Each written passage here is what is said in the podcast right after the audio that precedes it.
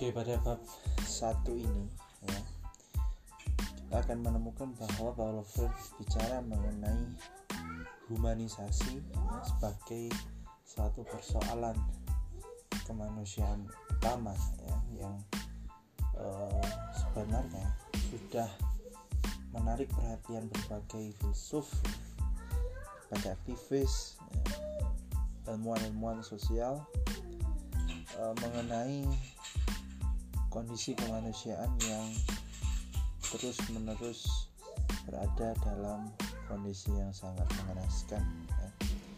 apalagi ya, kita melihat bahwa uh, dalam konteks Freire ya, kapitalisme dan juga kolonialisme menjadi sesuatu yang uh, suatu mazhab ya, filsafat ekonomi ya, cara pandang alam yang diyakini oleh kebanyakan orang ya, yang kemudian ya, sebenarnya dalam sistem ekonomi yang dominan ini ya, humanisasi tidak tidak terwadahi ya tidak bisa teraktualisasi dan justru yang terjadi adalah dehumanisasi. Paulo Freire juga mencatat bahwa dalam beberapa waktu belakangan ya, dalam konteks uh, waktu di mana dia menuliskan buku pendidikan kaum tertindas ya dia melihat bahwa gerakan-gerakan uh, uh, perubahan ya, secara utama sejatinya berbicara mengenai uh, humanisasi. Uh, sejatinya bicara bagaimana melawan dehumanisasi. Dan para aktivis itu tidak akan sampai kepada kesadaran mengenai humanisasi jika mereka sebelumnya tidak membangun sebuah refleksi mengenai hakikat keberadaan mereka di dunia. Bahwa mereka mengada tidak serta-merta sebagai sesuatu yang nyata ya, yang tinggal di dunia tanpa kemudian menyadari ya, ke, menyadari orang-orang di sekitarnya tanpa kemudian disadari oleh yang lain tanpa kemudian memiliki kemampuan untuk melakukan intervensi secara langsung terhadap dunia tanpa kesadaran mengenai kemampuan mengada itu maka barangkali ya, para aktivis itu tidak pernah berpikir untuk melakukan satu gerakan uh, transformasi sosial. Justru dikarenakan mereka menyadari bahwa manusia saat ini dicerabut dari fitrahnya ya, sebagai makhluk yang mengada tidak selayaknya batu ya, tumbuhan atau hewan yang hanya bergerak dan bertindak secara instinktif dan reaktif ya. namun manusia bertindak secara reflektif hal ini dapat dimaknai bahwa manusia memiliki kemampuan untuk memikirkan ya, merenungi kemudian membayangkan apa e, berbagai kemungkinan yang dapat dia lakukan untuk me mengintervensi lingkungan dunianya. Tidak seperti hewan tanaman dan makhluk-makhluk non human lainnya ya. Mereka barangkali tidak mampu untuk melakukan hal itu ya. hewan sebagai makhluk yang memiliki otak juga ya, yang mampu bergerak memiliki otot-otot dan rangka. Tidak kemudian tidak kemudian dapat menyamai manusia dalam kemampuan manusia untuk uh, berpikir secara reflektif tidak memiliki kemampuan untuk menyadari nah, saya sehingga kemudian para aktivis dan kita sendiri dapat melihat bahwa kemanusiaan manu, kemanusiaan ya, sedang dipertaruhkan ketika dominasi kapitalisme ya merenggut kemampuan manusia untuk menjadi bebas ya. apa yang kita lakukan di dunia ya, selalu merupakan suatu jalan untuk mencapai suatu tujuan sementara kebebasan itu terjadi ketika apa yang kita lakukan adalah untuk mencapai tujuan itu ya. kita saat ini terkekang dalam suatu sistem ekonomi kapitalistik yang memaksa kita untuk bekerja ya untuk satu kebutuhan uh, finansial yang kemudian uh, kemampuan ekonomi yang kita dapatkan dari proses bekerja itu akan kita uh, gunakan untuk mencapai tujuan-tujuan kita yang sebenarnya. Nah, barangkali ya, sampai saat di mana bekerja bukan lagi sebagai jalan namun sebagai tujuan maka kita sudah benar-benar kita bisa bilang bebas. Meski demikian bagaimanapun juga sekalipun dalam uh, sejarah kita bisa melihat bahwa penindasan dehumanisasi itu merupakan sesuatu yang terjadi ya. Uh, dalam konteks Indonesia misalnya kita menyadari bahwa uh, penjajahan yang terjadi selama hampir 350 tahun. Secara nyata memang telah telah terjadi. Namun demikian hal ini bukan berarti bahwa uh, penjajahan atau penindasan itu ya, merupakan sesuatu yang alamiah yang harus diterima manusia apa apa adanya. Justru ya, kita harus menyadari bahwa kita sebagai manusia ini sejatinya belum selesai. Kita sedang menuju kepada suatu proses untuk menjadi ya. kita bukan makhluk yang sudah tuntas yang sudah permanen abadi dalam satu kondisi yang niscaya. Namun kita sejatinya berada dalam kesementaraan yang mana kesementaraan ini akan bergerak dinamis ya. Kita tidak akan pernah menjumpai suatu kepastian dan selama kita mau bergerak untuk menentukan ya ke mana arah hidup kita dan bertindak secara um, nyata untuk merubahnya maka kehidupan kita juga akan mengikuti proses itu mengikuti tindakan kita itu. Kesementaraan ini juga dapat dipahami bahwa apa yang kita lakukan uh, tidak serta merta selesai namun harus kemudian dilakukan kembali ya, untuk uh, dilakukan kembali langkah-langkah lain yang berfungsi untuk mempertahankan, merawat atau bahkan menumbuhkan satu kondisi yang kita sudah kita anggap ideal. Sehingga manusia bergerak secara dinamis ya, bekerja untuk me memastikan bahwa mereka akan mencapai suatu kondisi ideal ya. Dan setelah kondisi ideal itu memang dirasa tercapai mereka juga tidak berdiam diri namun mereka terus bekerja ya secara dinamis ya untuk memastikan bahwa apa yang mereka anggap ideal itu benar-benar ter terawat ya, dan juga mereka memahami bahwa mereka akan bertumbuh berkembang dan menemukan barangkali apa yang mereka anggap saat ini ideal itu sudah tidak lagi relevan pada zaman zaman mereka. Sehingga di sini kemudian dapat dipahami bahwa kesementaraan manusia ya e, memastikan kita untuk e, mampu merubah.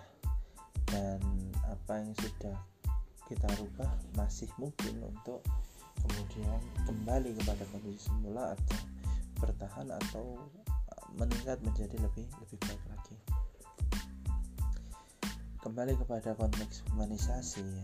Betapapun nyata terjadi di humanisasi namun dehumanisasi dehumanisasi bukanlah fitrah manusia. Dehumanisasi bukanlah sesuatu yang natural yang alami yang kemudian layak untuk terjadi pada manusia. Namun dehumanisasi itu adalah satu proses satu tahapan ya, yang memang harus dijumpai oleh manusia dalam proses pendewasaan dia menjadi yang yang alami sebenarnya yang sejatinya natural bagi dia yaitu humanisasi. Dan dehumanisasi ya tidak saja dapat kita pahami sebagai pelanggaran terhadap sifat fitrah manusia ya. Yang sadar yang bebas yang setara ya. namun juga suatu penyimpangan ya. Suatu penyimpangan terhadap uh, sifat fitrah manusia itu. Artinya bahwa uh, manusia lari dari uh, apa sifat alamiah mereka ya sebagai makhluk yang bebas sadar dan egaliter itu memang benar bahwa penyimpangan-penyimpangan itu ya terjadi dalam sejarah dan terjadi begitu lama. Namun hal itu bukan fitrah dari sejarah ya meskipun dan yang lebih penting kita harus menyadari bahwa mengakui ya, dehumanisasi sebagai fitrah dalam sejarah kita artinya menyerah tunduk ya, kepada suatu kondisi uh, penindasan itu. Kita sudah tidak lagi berpikir bahwa humanisasi mungkin dan penting ya. namun kita justru menyerah tunduk ya menyatakan diri menerima kondisi penindasan kita. Dan ketika hal itu terjadi, maka apa pun yang kita lakukan ya, dalam konteks uh, gerakan untuk melakukan transformasi, pembelaan terhadap mereka yang ditindas ya menjadi kehilangan arti, menjadi tidak lagi penting. Perjuangan-perjuangan itu hanyalah menjadi memiliki makna ketika kita melihatnya ya, bukan sebagai suatu uh, suratan Tuhan ya, suratan uh, takdir Tuhan yang mutlak yang kemudian tidak bisa sama sekali dirubah melainkan penindasan itu merupakan suatu produk ya, suatu produk dari sistem sosial yang timpang ya, sistem sosial yang timpang yang kemudian akhirnya melahirkan dehumanisasi.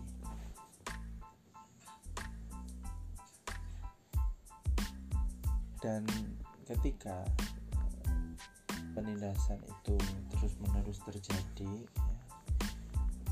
kesadaran dari mereka yang ditindas lambat laun akan bangkit akan tumbuh. Mereka menyadari bahwa penindasan adalah suatu penyimpangan ya. Sesuatu yang tidak seharusnya terjadi ya. Mereka bergerak untuk kemudian berusaha melawan ya, dan menciptakan tataran kehidupan baru yang lebih adil bagi bagi mereka.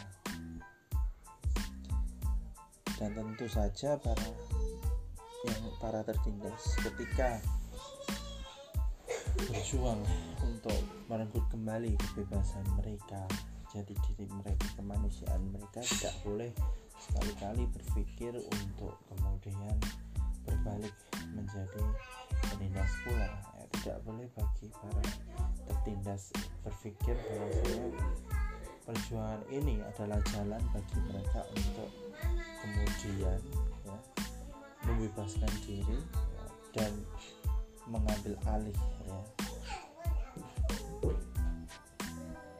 Mengambil alih peran yang telah selama ini dipegang uh, dikuasai oleh para penindas karena saat itu terjadi dan memang uh, para tertindas berhasil melakukan uh, penjungkar penjungkir balikan kondisi maka seketika mereka memegang peran-peran penindas mereka tidak akan merubah kondisi sosial kepada suatu kondisi yang lebih baik. Melainkan mereka hanya akan menggantikan mereka hanya akan meneruskan penindasan yang selama ini telah, telah terjadi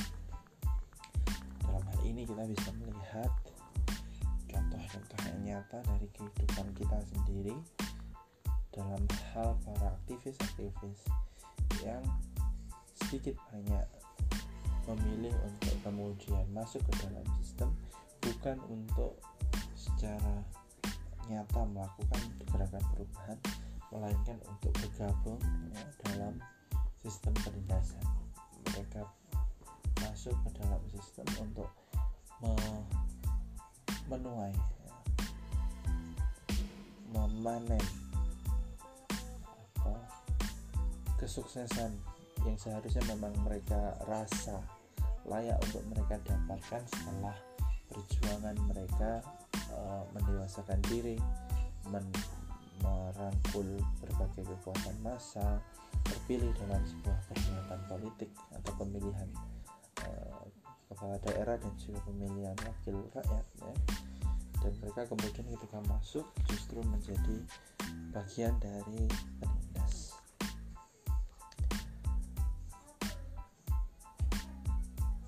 maka sejatinya mereka yang tertindas harus sadar bahwa merupakan tugas mereka untuk merubah sistem merubah keadaan ini membebaskan tidak hanya diri mereka namun juga para penindas sebab ya, bagaimana mungkin para penindas itu memiliki pikiran bahwa mereka harus melakukan perubahan bahwa mereka harus mentransformasi kehidupan ketika mereka sendiri merasakan kenikmatan dari penindasan yang mereka lakukan? Dan bagaimana mungkin mereka yang tertindas dianggap bersalah karena lemah di hadapan suatu penindasan ketika mereka memang tidak memiliki kekuatan ketika mereka memang tersakiti mereka e, merasakan pahit dari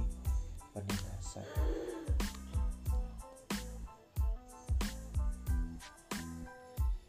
Dan sejatinya jika kita melihat para penindas apa pun yang mereka lakukan dalam kehidupan ini.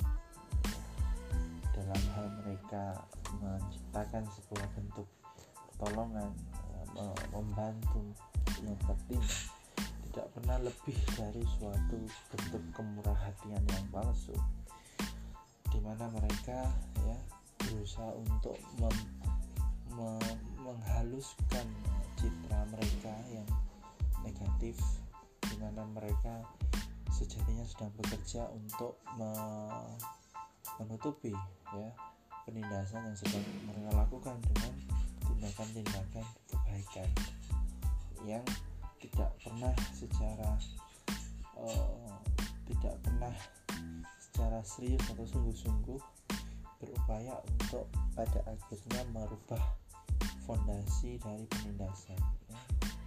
dan bantuan-bantuan yang diberikan itu sering kali hanya uh,